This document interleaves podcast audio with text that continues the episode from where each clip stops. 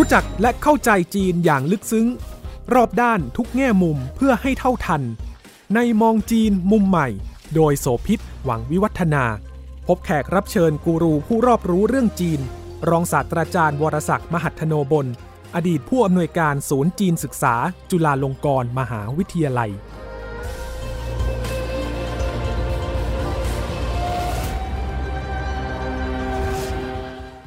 สวัสดีค่ะ ต้อนรับทุกท่านพบกับมองจีนมุมใหม่ ทางไทย PBS Podcast นะคะ เมื่อวันที่ 1 ธันวาคมที่ผ่านมานี้มีความเคลื่อนไหวที่น่าสนใจในประเทศจีนค่ะ ต้องหยิบยกเอามาขยาย แล้วก็เจาะลึกเพิ่มขึ้น นั่นก็คือการที่รัฐบาลจีนประกาศค่ะว่าตั้งเป้าเอาไว้ว่าภายในปี 2568 จะต้องให้พลเมืองจีนไม่น้อยกว่าร้อยละ 85 ที่สามารถจะพูดอ่านเขียนภาษาจีนกลาง ภาษาแมนดารินนะหรือว่าผู่ทงฮั่วเนี่ยได้ นอกจากนี้ก็ยังมีเป้าที่ไกลกว่านั้นอีกเรื่องหนึ่งด้วยค่ะ ก็คือว่าภายในปี 2578 เนี่ยจะให้ภาษาแมนดารินเนี่ยเป็นภาษาสากล อย่างสมบูรณ์แบบหมายความว่าคนทั่วทุกถิ่นพื้นที่ท้องถิ่นชนบท แล้วก็ชนกลุ่มน้อยก็ใช้ภาษานี้ด้วย เรื่องนี้เป็นประเด็นน่าสนใจกันแบบนี้ค่ะคุณผู้ฟัง เพราะว่าจีนเนี่ยมีประชากรประมาณ1,400ล้านคน แล้วก็มีแนวโน้มว่าก็จะมากขึ้นในอนาคตเนี่ยนะคะเขามีภาษาท้องถิ่น มากกว่า 200 สำเนียงนะคะมีชนเผ่าอีกมากมาย แล้วก็ด้วยความที่เป็นประเทศที่ใหญ่มาก ไซส์ก็มากกว่า 10 เท่าของประเทศไทยเนี่ยนะคะมันก็เลยทำให้แต่ละท้องถิ่นโดยเฉพาะพื้นที่ห่างไกล ก็จะมีภาษาเป็นของตัวเองก็ไม่ได้ใช้ภาษาจีนกลาง ประจำวัน เขาจะมีภาษาถิ่น ซึ่งภาษาถิ่นแต่ละสำเนียงเนี่ยไม่เหมือนบ้านเรานะคะ ของเราเนี่ยคนเหนือพูดเหนือคนใต้พูดใต้คนกลางยังฟังออก แต่ถ้าเป็นของที่จีนแล้วอาจจะไม่เหมือนกันโดยสิ้นเชิง แต่ว่าสำหรับคนที่อยู่ในเมืองคนจำนวนไม่น้อยก็จะมีทักษะอยู่ 2 อย่าง คือพูดได้ทั้งจีนกลางที่เป็นมันดาริน แล้วก็เป็นภาษาท้องถิ่นของตัวเองนะคะเรนเคยไปที่มองโกเลียในหรือไปที่ไหหนานไหหลำอย่างเงี้ยค่ะเขาก็พูดคนละภาษา แต่ว่าสามารถจะสื่อสารจีนกลางได้ในระดับหนึ่งนะคะ ประเด็นที่น่าสนใจก็คือว่าการประกาศแบบนี้ของรัฐบาลจีนเนี่ยก็มีทั้งคนที่เห็นด้วย แล้วก็คัดค้าน ฝ่ายที่คัดค้านก็บอกว่าตรงนี้กำลังไปทำลาย อัตลักษณ์ แล้วก็เป็นภัยคุกคามต่อภาษาท้องถิ่น ไม่ว่าจะเป็นกวางตุ้งฮกเกี้ยนหรือภาษาอื่นๆ รวมทั้งในกลุ่มของทิเบตมองโกเลียอุยกู แล้วก็ฝ่ายที่สนับสนุนการรวมก็ยังบอกว่า เอ้ย มันไม่ใช่นี่คือการพยายามจะสร้างความเป็นเอกภาพให้กับในประเทศ แล้วก็มีคนวิเคราะห์ต่อไปถึงเรื่องของการทำลายความ มั่นคงหรือว่าการพยายามจะไปลิดรอน อิสรภาพของกลุ่มชนกลุ่มน้อย ที่ไม่ใช่ชาวฮั่นที่เป็นคนส่วนใหญ่ของประเทศหรือเปล่า ประเด็นเหล่านี้ขยายไปไกลทีเดียวค่ะ วันนี้เราก็เลยจะมาคุยกันนะคะว่า อ่านวิเคราะห์ ระหว่างบรรทัดที่รัฐบาลจีนตั้งเป้าแบบนี้เนี่ยมันจะเป็นไปได้ง่ายยากยังไง แล้วก็มีประวัติศาสตร์ หรือว่ามีเรื่องที่เกี่ยวพันในเชิงของสังคมวัฒนธรรมที่ซ่อนอยู่หรือไม่ วันนี้อาจารย์บรศักดิ์มหัทโนบลอดีตผู้อำนวยการศูนย์จีนศึกษา จุฬาลงกรณ์มหาวิทยาลัยจะคุยกับเราค่ะ สวัสดีครับ คุณโสภิตปี 2568 ที่เขาตั้งเป้า อาจารย์คิดว่ามันจะเป็นไปได้จริงมากน้อยแค่ไหนยังไงคะผมคิดว่าเป็นไปได้ยากนะครับ เพราะว่าจีนเนี่ยได้พยายามทำเรื่องนี้มาหลายสิบปีแล้ว แต่มันก็ไม่ประสบความสำเร็จ ไม่ใช่เป็นเพราะว่าคนจีนเขาไม่ร่วมมือนะครับ แต่เป็นเพราะว่าตั้งแต่ปีคศ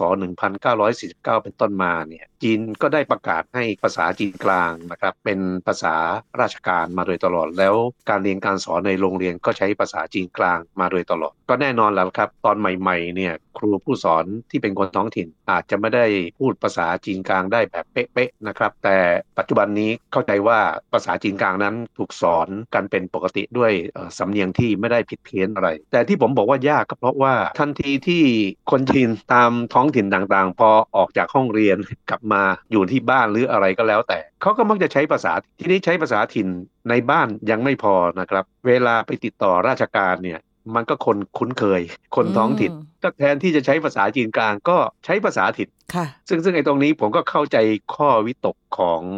รัฐบาลจีนนะแต่ว่าไอ้การที่รัฐบาลจีนต้องการให้ใช้ภาษาจีนกลางให้ได้ 85%เนี่ยจริง ๆ แล้วถ้าได้100%ด้วยเลยก็ยิ่งดี แต่มันเป็นไปไม่ได้ ทีนี้ถามว่าทำไมรัฐบาลจีนต้องการอย่างนั้นเพราะจริง ๆ แล้วเนี่ยเวลาท้องถิ่นเขาพูดกันเนี่ย คนที่มาอีกถิ่นหนึ่งอะเขาจะฟังไม่รู้เรื่องเหมือนกับที่คุณโสภิตยกตัวอย่างของเมืองไทย ถึงตรงนี้ผมอยากยกตัวอย่าง เอาแบบที่คนไทยคุ้นเคยนะว่า เอ๊ะทำไมคุณโสภิตบอกว่าอย่างภาษาไทยเนี่ยพอพูดไทยภาคเหนือภาคอีสาน คนภาคกลางได้ยินคนภาคกลางก็ยังรู้เรื่องนะฮะแต่แต่ทำไมของจีนเนี่ยมันแตกต่างอะไรกันนักหนาถึงได้ฟังไม่รู้เรื่อง เอาคำที่คนไทยคุ้นๆหูหน่อยค่ะ อย่างเช่นภาษาจีนแต้จิ๋วคำว่าเจียบึ้งอ่า กินข้าวแปลว่าอ่ากินข้าวกินข้าวนะครับค่ะเออภาษาจีนกลางคือสือฟ้าน คุณโสภิตลองคิดดูนะว่า เจียปึ้งก็ซื้อฟันสือฟ้านเนี่ย มันห่างกันมากเลยดิฉันเพิ่มมาอีกคำหนึ่งไหหลำจะพูดว่าครับจ่าบุยครับเจียบปึ้งกับใช่ไหมจ่าบุยยังคล้ายๆนะ แต่ว่าซื้อฟันนี่คครับนละเรื่องเลย ใช่มันค่ะมันมันมันไม่เหมือนภาษาไทยอะ เช่น คนอีสานบอกกินข้าวไอ้ยคนภาคกลางบอกกินข้าวใช่ไหมค่ะ คนอีสานก็จะบอกว่ากินข่าวอะไรอย่างนี้อ่าหรือคนภาคใต้บอกกินข้าว คือก็คือมันก็คล้ายๆกับมันเพี้ยนกันเล็กเล็กน้อย เพี้ยนแค่นะครับเสียงจะสำเนียง แต่ของจีนเนี่ยโอ้โหมันมันหลุดแบบแตกต่างกันคนละขั้วนะครับค่ะคือฟังไม่รู้เรื่องอืมนะครับ ซึ่งไอ้ตรงนี้มันก็เป็นปัญหาในการติดต่อสื่อสาร ในในภาพรวมของจีน แล้วอันนี้เป็นข้อวิตกกังวลของจีนมาช้านานหมายถึงว่าทางรัฐบาลจีนนะคือผมคิดว่ารัฐบาลจีนเนี่ยอาจจะประกาศทำให้ได้นะ85%นี้ผมคิดว่าเป็นตัวเลขที่ไม่ไกลเกินฝัน เพราะอย่างน้อยเขาก็ไม่ได้บอกว่าต้องต้องร้อยเปอร์เซ็นต์ แต่ 85%นี้ผมก็ยังคิดว่ามันยากด้วยเหตุผลที่ได้กล่าวมาครับ ถ้าพูดถึงเรื่องของภาษา มันจะมีหลายแบบ อย่างน้อยที่สุดก็คือการพูดได้ กับการอ่านออกเขียนได้ เป็นตัวอักษรเขียน จีนนะมีความพิเศษ เพราะว่าอักษรเป็นการใช้การประกอบร่างของเส้นจำนวนหลาย ๆ เส้นเข้าด้วยกัน แล้วก็เส้นที่ว่านั้นเมื่อประกอบเป็นตัวอักษรเนี่ยก็จะเรียกว่าเรารู้จักกันเป็นอักษรภาพ คือคำบางคำมันมีความหมายที่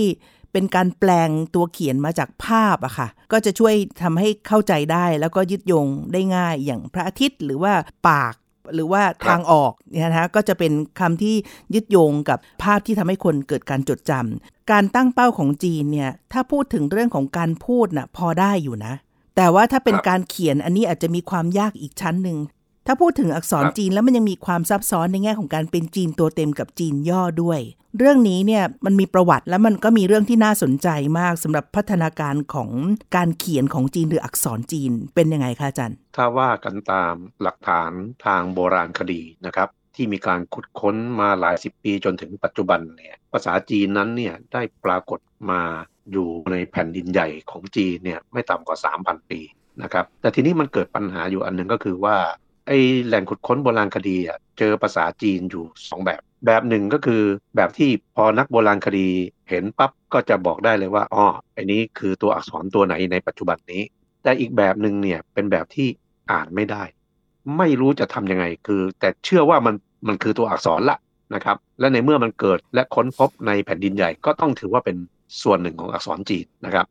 เราจะพูดถึงตัวอักษรที่อ่านได้ก่อนนะครับ เรื่องนี้ก็มีความเป็นมาที่น่าสนใจในประวัติศาสตร์จีนเนี่ยเขาแบ่งราชวงศ์ ยุคต้นประวัติศาสตร์เนี่ยมีอยู่ 3 ราชวงศ์ด้วยกัน คือราชวงศ์เซี่ย ราชวงศ์ซาง และก็ราชวงศ์โจวสามราชวงศ์นี้เนี่ยถ้าย้อนกลับไปก็มีอายุทางประวัติศาสตร์ประมาณ 4-5พันปีนะครับอันนี้ก็คือสิ่งที่จีนได้ประกาศกับชาวโลกว่าจีนนั้นเป็นประเทศที่มีอารยธรรมมาไม่ต่ำกว่า 5,000 ปีปมประเด็นปัญหาทางประวัติศาสตร์ของจีนก็มีอยู่ตรงที่ว่า เรื่องราวของสามราชวงศ์นี้เนี่ยมันปรากฏในบันทึกประวัติศาสตร์ บอกเล่าเป็นเรื่องเป็นราวเลยใครเป็นกษัตริย์ แล้วก็กษัตริย์แต่ละพระองค์แต่ละราชวงศ์ได้พัฒนาประเทศจีนอย่างไรบ้างก็ว่ากันไป แล้วก็เหตุใดจึงล่มสลายไปนะครับอันนี้ก็เป็นเรื่องการบอกเล่าในบันทึกแต่ปัญหามันอยู่ตรงที่ว่าช่วง 100 กว่าปีก่อน ตอนนั้นการศึกษาประวัติศาสตร์ และโบราณคดีของโลกของเราเนี่ยก็มีความเจริญก้าวหน้ามากขึ้น โดยเฉพาะ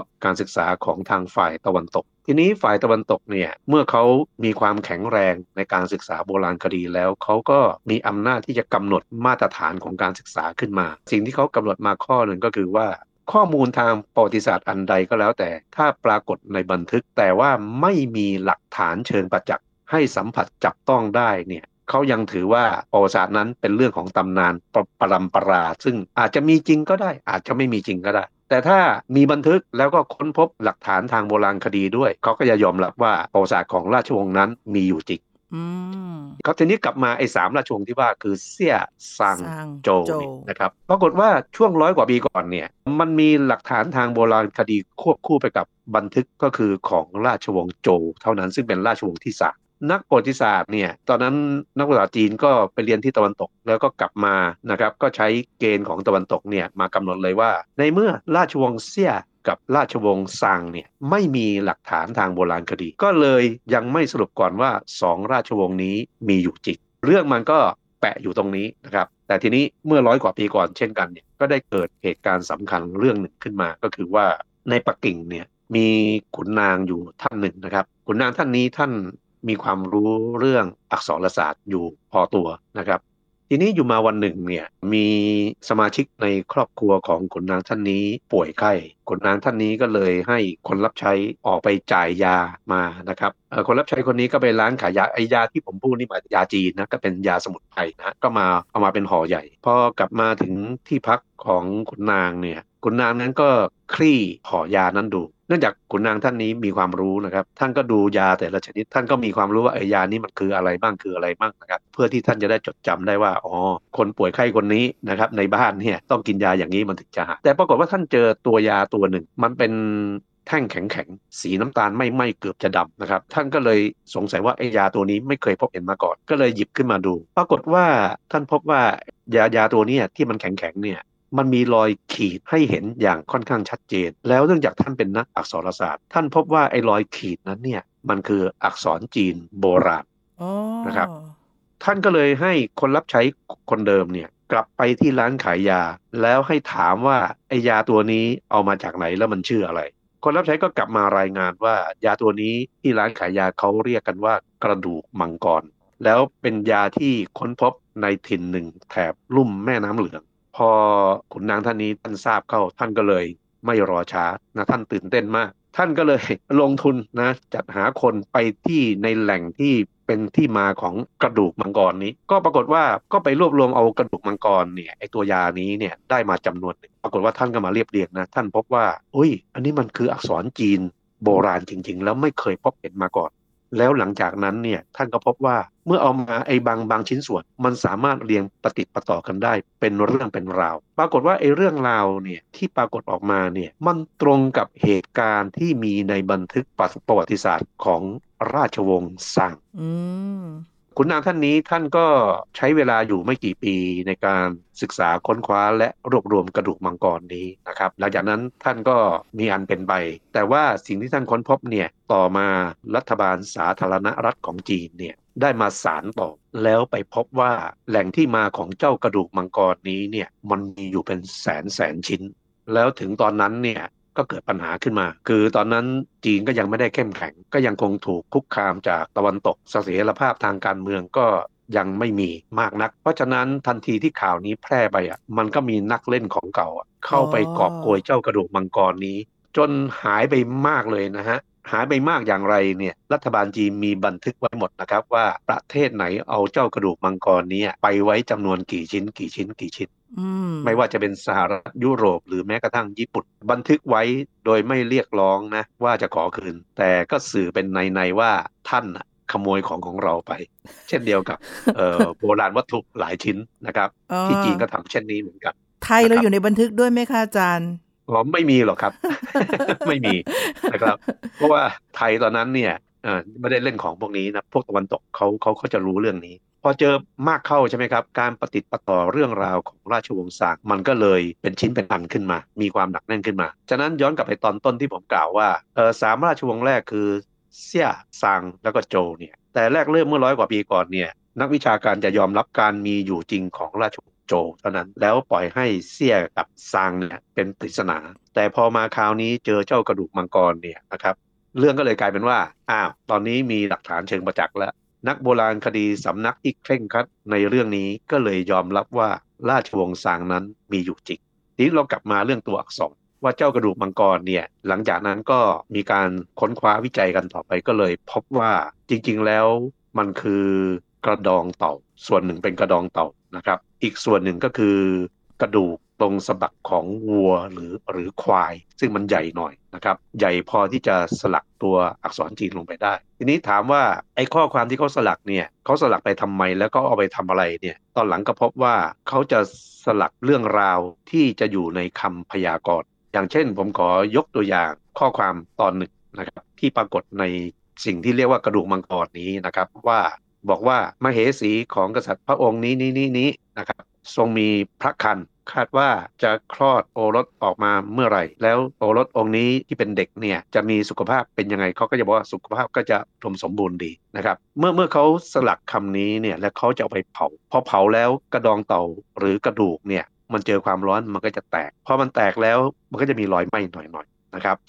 โหราจารย์เนี่ยในราชสำนักก็จะเป็นคนมาอ่านรอยแตกนั้น ว่ารอยแตกนั้นจะชี้ทิศทางการตั้งพระคันของมเหสีพระองค์นั้นเนี่ยว่าอย่างไรดีหรือร้ายตัวอย่างอื่นๆ ก็อย่างเช่น วันเดือนปีนั้น กษัตริย์พระองค์นี้จะกรีธาทัพไปตีอีกรัฐหนึ่งจะแพ้หรือชนะ มันก็จะปรากฏในคำพยากรณ์ที่เป็นไอ้กระดองเต่าหรือกระดูกวัวควาย ซึ่งซึ่งตอนนี้ผมก็ขออนุญาตใช้คำว่ากระดูกมังกรตามร้านขายยาร้านนั้นเพื่อให้เข้าใจง่าย ๆนะครับค่ะหลังจากนั้นต่อมาเนี่ยการศึกษาเรื่องอักษรจีนที่ปรากฏนี้ มันเลยทำให้เห็นพัฒนาการของตัวอักษรจีต่อเนื่องมาจนถึงสมัยราชวงศ์โจวซึ่งมันมีหลักฐานอยู่แล้วนะครับแล้วหลังจากนั้นก็เลยพบเลยว่าพอหมดยุคของยุคต้นประวัติศาสตร์ 3 ราชวงศ์ดังกล่าว เข้าสู่ยุคประวัติศาสตร์อย่างแท้จริงเนี่ยอักษรจีนจะถูกพัฒนาไปอย่างไรบ้างสิ่งที่เราจะเห็นได้ก็คือว่าอักษรจีนก็เป็นอย่างที่คุณโสภิตได้พูดมา คือเริ่มต้นเนี่ยมันเห็น ชัดเจนถึงความเป็นอักษรภาพ อักษรของราชวงศ์ซางนั้นยังคงรูปลักษณ์ของความเป็นอักษรภาพไว้สูงพอมาถึงสมัยราชวงศ์โจและมาถึงสมัยประวัติศาสตร์ยุคต่อๆมา อักษรภาพเหล่านี้ก็ถูกพัฒนาการเขียน ถ้าเราจะบอกว่าแต่เดิมเป็นอักษรภาพ เป็นอักษรที่ทำให้เราเข้าใจได้อย่างเป็นรูปธรรม การพัฒนาในชั้นหลังของอักษรจีนก็คือ มันพัฒนาจากรูปธรรมมาเป็นนามธรรม คุณกำลังฟัง มองจีนมุมใหม่ ทางไทย PBS Podcast พูดถึงตัวย่อตัวเต็มก็มีประเด็นที่น่าสนใจ เพราะว่าในครั้งยุคแรกๆเนี่ย จีนใช้เขียนตัวเต็มซึ่งขีดเยอะมาก แล้วก็พอหลังจากที่ประเทศแตก แล้วก็มีกลุ่มผู้อพยพย้ายไปสร้างไต้หวันขึ้นมา ก็มีค่านิยมและมีขนบการเขียนที่ไม่เหมือนกัน เพราะไต้หวันยังยืนกรานว่าจะใช้จีนตัวเต็มต่อไป ในขณะที่ฝั่งของจีนแผ่นดินใหญ่เนี่ยลดรูปแล้วก็กลายเป็นจีนตัวย่อซึ่งใช้กันอยู่ในปัจจุบันนี้ ซึ่งมันก็ส่งผลหลายอย่างทั้งในแง่บวกแง่ลบติดตามมา อาจารย์ขยายความเรื่องนี้หน่อยได้ไหมคะ จีนก็ใช้อักษรตัวเต็มมาโดยตลอดนะแม้แต่ในยุคสาธารณรัฐทีนี้พอมาถึงยุคคอมมิวนิสต์เนี่ยตอนนั้นพรรคคอมมิวนิสต์จีนเขาก็รู้ว่าการที่เขายึดอำนาจมาได้ ต่อให้เขาทุ่มเทพัฒนาประเทศอย่างไรก็ตาม ถ้าหากคนจีนยังไม่รู้หนังสือเนี่ยการพัฒนานั้นมันก็ยากที่จะสำเร็จ เพราะฉะนั้นวาระเร่งด่วนเรื่องหนึ่งหลังจากการยึดอำนาจมาได้ก็คือ เรื่องของการปฏิรูปตัวอักษรจีน คือตัวอักษรจีนเนี่ยในหนึ่งตัวอักษรนั้น ประกอบไปด้วยขีด ขีดที่น้อยที่สุดก็คือ 1 ขีด ขีดที่มากที่สุดนี้นะบางตัวอักษรเนี่ยยี่สิบสามสิบขีด ยิ่งมีขีดมากเท่าไหร่ การที่มนุษย์คนหนึ่งจะจำตัวอักษรนะฮะได้เนี่ยมันก็ไม่ใช่เรื่องง่าย รรคคอมมิวนิสต์จีนก็เลยเกิดความคิดว่าให้นำเอาตัวอักษรที่มันเป็นมีจำนวนหลายขีดเนี่ยแล้วเป็นตัวอักษรที่ใช้กันค่อนข้างกว้างขวาง ใช้กันค่อนข้างมากในชีวิตประจำวันเอาเอามาเป็นกลุ่มแรกก่อน แล้วทำการปฏิรูปโดยการย่อตัดขีดต่างๆ ของตัวอักษรนั้นๆเนี่ยให้เหลือจำนวนขีดน้อยที่สุด ที่ทำอย่างนี้ก็เพื่อให้ชนชั้นชาวนา ซึ่งในเวลานั้นเนี่ยคือประชากรร้อยละ80 ของประเทศจีน และเป็นชนชั้นที่ไม่รู้หนังสือ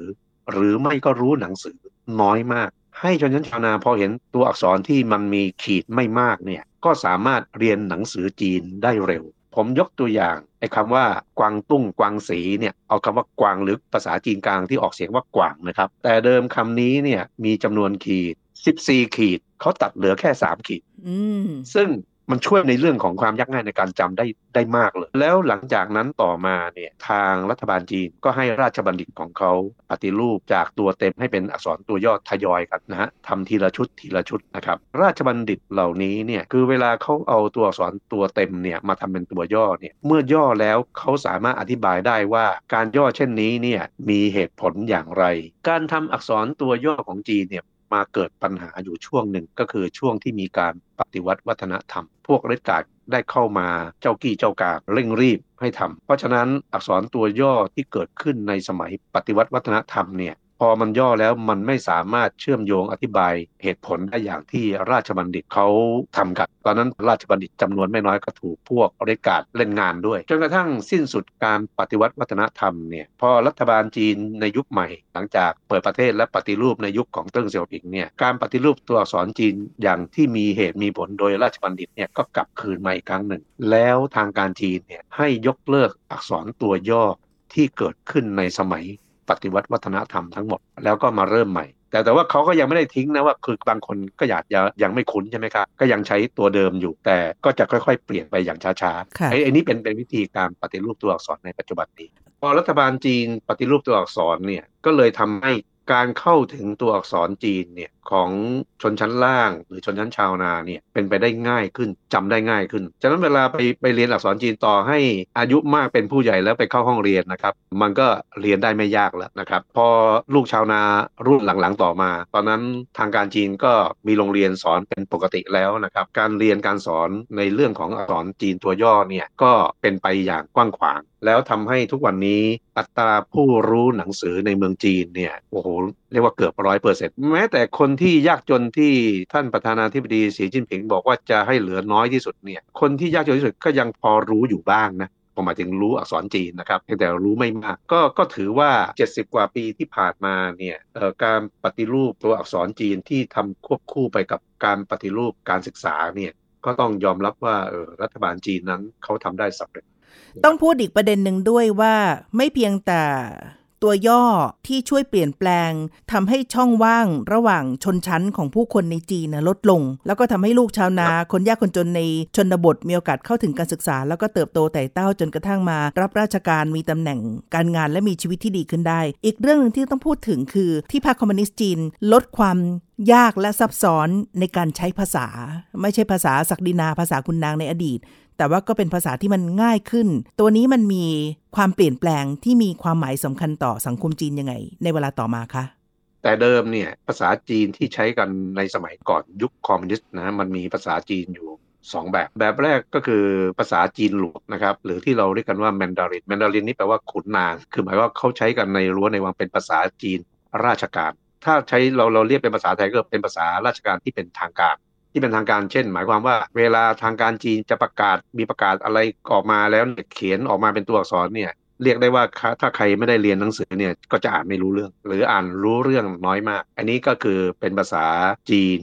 แมนดาริน หรือภาษาจีนก็เรียกกวนว่ากวนนี่แปลว่าขุนนาง คือเป็นภาษาของพวกขุนนางนะครับอีกภาษาหนึ่งที่คนจีนใช้กันเป็นปกติในชีวิตประจำวันก็คือภาษาจีนราชราชนี่คือราษฎรนะฮะอันแรกคือจีนหลวง อันที่สองนี่คือจีนราชภาษาจีนราชเนี่ยภาษาจีนเขาเรียกว่าไปว่า พูดกันง่าย ๆ เช่น กินข้าวแล้วยังไปไหนมาสบายดีหรือเปล่า ก็เป็นเหมือนกับที่เราใช้กันในชีวิตปกตินะครับถามว่าภาษาจีนราชนี่มีตัวเขียนไหมมันก็มีตัวเขียนตามปกตินั่นแหละ แต่ทีนี้มันมีผลต่อการเรียนรู้ของคนจีนก็คือว่าถ้าใครอยากจะ เป็นขุนนางหรือเรียนหนังสือสูงๆเนี่ยคุณจะต้องเรียนภาษาจีนหลวง แล้วหลังจากนั้นคุณก็สามารถใช้ภาษาจีนหลวงได้ ควบคู่ไปกับภาษาจีนราชได้ ปัญหาต่อมาก็คือว่าอ้าวตอนนั้นการศึกษาของจีนเนี่ยไม่ได้เจริญรุ่งเรืองแบบทุกวันนี้ เพราะฉะนั้นชนชั้นล่างของสังคมจีนเวลานั้นเนี่ยก็ยากที่จะเข้าถึง การศึกษา เช่นนี้ เพราะว่าถ้าเรียนแล้วต้องเรียนภาษาจีนหลวงซึ่งมันยากมาก ต่อมาเนี่ยตอนที่เกิดขบวนการ 4 พฤษภาคมในปี คศ 1919เนี่ยก็เคยมีการรณรงค์นะว่าเอ้ย ต่อไปนี้อย่าใช้ภาษาจีนหลวงอีกเลย ในการสื่อสารในสังคมจีนเนี่ย เพราะมันไม่ได้ช่วยอะไรเลย มันภาษาของศักดินา เป็นภาษาที่ยากแก่การเข้าถึง ก็มีการโต้เถียงกันในหมู่ปัญญาชนจีนด้วยกันนี่แหละ แต่ก็ไม่มีข้อสรุป ในที่สุดพอถึงยุคคอมมิวนิสต์เนี่ย ก็ได้ตัดสินใจอย่างเด็ดขาดก็คือเลิกใช้ภาษาจีนหลวงไปเลย ในระบบราชการ ให้มาใช้ภาษาจีนราชแต่เพียงอย่างเดียว เมื่อเราเข้าใจภาษาจีนราชว่ามันเป็นภาษาที่ง่าย ๆ ใช้สื่อสารในชีวิตประจำวันเนี่ยแล้วนำไปพิจารณาควบคู่ไปกับการปฏิรูปตัวอักษรเนี่ยมันก็เลยยิ่งทำให้ชาวจีนเนี่ยเข้าถึง การศึกษาได้ง่าย ตัวอักษรจีนก็จำง่าย ภาษาที่ใช้ก็ไม่ใช่ภาษาอันสูงส่งมันก็เลยยิ่งเรียนง่าย พอยิ่งเรียนง่ายเข้าถึงความรู้ได้ง่ายนะฮะเพราะฉะนั้นมันก็เลยมีผลต่อการพัฒนาประเทศ อันนี้ก็ก็ถือว่าเป็นคุณอุปการของพรรค คอมมิวนิสต์จีนคอมมิวนิสต์จีนก็ยังดีอย่างเขาก็ไม่ได้ปฏิเสธภาษาจีนหลวงนะภาษาจีนหลวงนั้นเขาก็ยังกันเอาไว้ให้มาทำหน้าที่ในอีกแบบหนึ่งรวมรวมทั้งอักษรจีนตัวเต็มเขาก็ไม่ได้ไปทำลาย ทุกวันนี้เขายังอนุรักษ์ไว้อยู่ เพียงแต่ว่าก็มีจำนวนสัดส่วนของคนที่ใช้น้อยลงอยู่ในวงจำกัดพอมาถึงยุคสมัยนี้ปรากฏว่าปัญหามันก็มีอีกแบบหนึ่งค่ะอาจารย์ เทคโนโลยีก้าวหน้า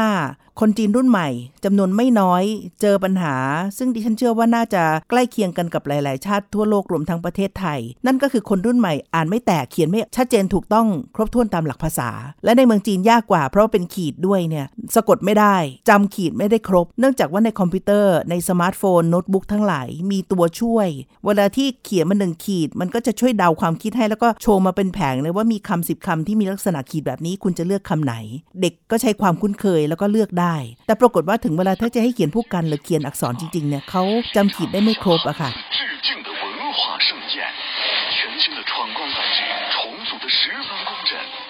นี่เป็นปัญหาของคนรุ่นใหม่จำนวนมากเลยจนกระทั่งเกิดรายการโทรทัศน์เกมโชว์ หลายรูปแบบเพื่อรณรงค์ให้คนจีนรุ่นใหม่ สามารถจะกลับมาเขียน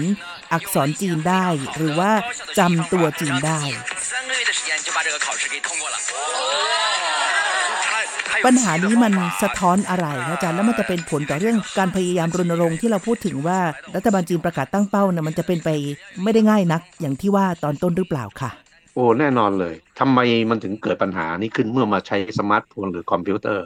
ตัวอักษรจีนหนึ่งตัวเวลาคนจีนเขาพิมพ์นะบนแป้นพิมพ์เนี่ยเขาพิมพ์ด้วยภาษาที่ทางวิชาการเราเรียกว่า สัทธะอักษร สัทธะคือการสะกดเสียงการออกเสียงนะครับหรืออีกอย่างที่เราเรียกว่าตัว romanize ตัวโรมัน ก็คือตัวอักษรภาษาอังกฤษที่ที่เราเห็นอย่างเช่น สำนักข่าวซินหัวเขาจะเขียนซินหัวเนี่ยเป็นตัวพินยิน หรือตัวอักษรโรมันตัว X I N H U A ไอ้ตัวนี้มันมีความหมายกับคนจีน เพราะว่าคนจีนเนี่ยทุกวันนี้เวลาเขาจะพิมพ์ในสมาร์ทโฟนหรือว่าในคอมพิวเตอร์ เขาจะพิมพ์ตัวอักษรโรมันที่ว่านี้ก็คือ ถ้าต้องการจะพิมพ์คำว่าซินหวาให้เป็นตัวอักษรจีนเนี่ยแทนที่มันจะเป็นขีดของตัวอักษรจีนมันไม่ใช่ เขาต้องพิมพ์ตัว X I N H U A เขาอาจจะรู้ว่านี่คือตัวนี้แล้วนะ ตัวคำว่าซินหวาเนี่ยนะครับ แต่เขาไม่ได้เขียนเอ้ย ต่อไปเขาก็จะเขียนไม่ถนัดเขียนไม่ได้ดี เมื่อเขาคุ้นกับการใช้แบบนี้ ผ่านสมาร์ทโฟนและคอมพิวเตอร์เนี่ยบางคนก็กลับจำไม่ได้เลย แล้วรัฐบาลจีนก็กลุ้มใจอยู่เหมือนกันมันมันเกิดขึ้นมาหลายสิบปีแล้วนะครับ ก็พยายามแก้กันไป มีเรื่องตลกของตัวเองอันหนึ่งเอามาแบ่งปันกับคุณผู้ฟังกับอาจารย์ได้ดิฉันได้มีโอกาสไปที่ไหหลำเมื่อ 2 ปีก่อนนะคะ ก่อนหน้านี้พูดภาษาท้องถิ่นคือภาษาไหหลำได้ อยู่ระดับหนึ่งก็เรียกว่าสื่อสารได้ มีความภาคภูมิใจในการพูดที่เมืองไทยมากค่ะ ปรากฏว่าไปถึงที่นู่นก็จะสตันเจออยู่เหตุการณ์หนึ่ง ในวงสนทนามีคนจีนอยู่ประมาณ 5-6 คน คือมีทั้งคนที่อายุประมาณ 50 กว่า มีคนหนุ่มสาว 20 กว่าด้วยเนี่ยนะคะคำบางคำดิฉันพูดแล้วปฏิกิริยาตอบกลับจากคนที่ได้ยินน่ะคือหน้าตาไม่เข้าใจค่ะอาจารย์ ก็ทำให้เราเสียความมั่นใจไปอย่างสิ้นเชิง ว่าเอ๊ะเราพูดผิดเราพูดไม่ถูกหรือยังไง มาเฉลยอีตรงที่ว่าคนที่รุ่นสูงอายุหน่อยอะค่ะเขาบอกว่าอ๋อเขาไม่เข้าใจคุณเพราะว่าคำที่คุณพูดน่ะมันเป็นภาษาที่คนจีนไทยลำเขาใช้เมื่อร้อยกว่าปีมาแล้วก็เลยถึงบางอ้อว่าอ๋อดิฉันก็เรียนภาษานี้มาจากคุณตาคุณยายที่ท่านก็อายุร้อยกว่าปี ถ้ามันยังมีชีวิตอยู่เนี่ยนะคะ ถึงเข้าใจได้ว่าอ๋อมันมีการ เปลี่ยนแปลง และมันมีการเลื่อนไหลเขาคำเก่าบางคำในอดีตเขาก็ไม่ใช้แล้วในปัจจุบัน เพราะฉะนั้นจึงเข้าใจเด็กรุ่นใหม่ได้ว่าในแง่ปัญหาของการอ่านการเขียนเนี่ยถ้าไม่ได้มีการใช้อย่างคุ้นเคยและสม่ำเสมอก็จะเป็นปัญหาได้เช่นกัน เพราะฉะนั้นเรื่องนี้นี่เดี๋ยวเรายังต้องติดตามต่อนะคะว่าเป้าหมุดหมายที่รัฐบาลจีนวางเอาไว้ ว่าอยากจะให้ภาษาจีนแมนดารินเนี่ยเป็นภาษาท้องถิ่นราชการที่เรียกว่าคนพลเมืองมากกว่า 85%เนี่ยสามารถที่จะอ่านออกเขียนได้อย่างท่วนหน้าเนี่ยจะเป็นจริงได้มากน้อยขนาดไหน โดยยเฉพาะที่ต้องจับตามองคือเรื่องของกลุ่มชนกลุ่มน้อย เช่นทิเบตและของซินเจียงนะคะซึ่งคัดค้านเรื่องนี้มากเพราะห่วงว่า การควบรวมและการควบคุมด้วยภาษาจะไปทำลายอัตลักษณ์ท้องถิ่นของเขาจนนำมา ซึ่งการประท้วงการชุมนุมต่อต้านหลายครั้งค่ะ และทั้งหมดก็คือมองจีนมุมใหม่ทางไทย PBS Podcast ในวันนี้ที่เราคุยกันนะคะ อาจารย์วรศักดิ์และดิฉันโสภิตลาคุณผู้ฟังแล้ว พบกันในอีพีหน้า เรายังมีประเด็นที่พูดถึงเรื่องของภาษาที่น่าสนใจของจีนอีกค่ะ วันนี้สวัสดีค่ะ สวัสดีครับ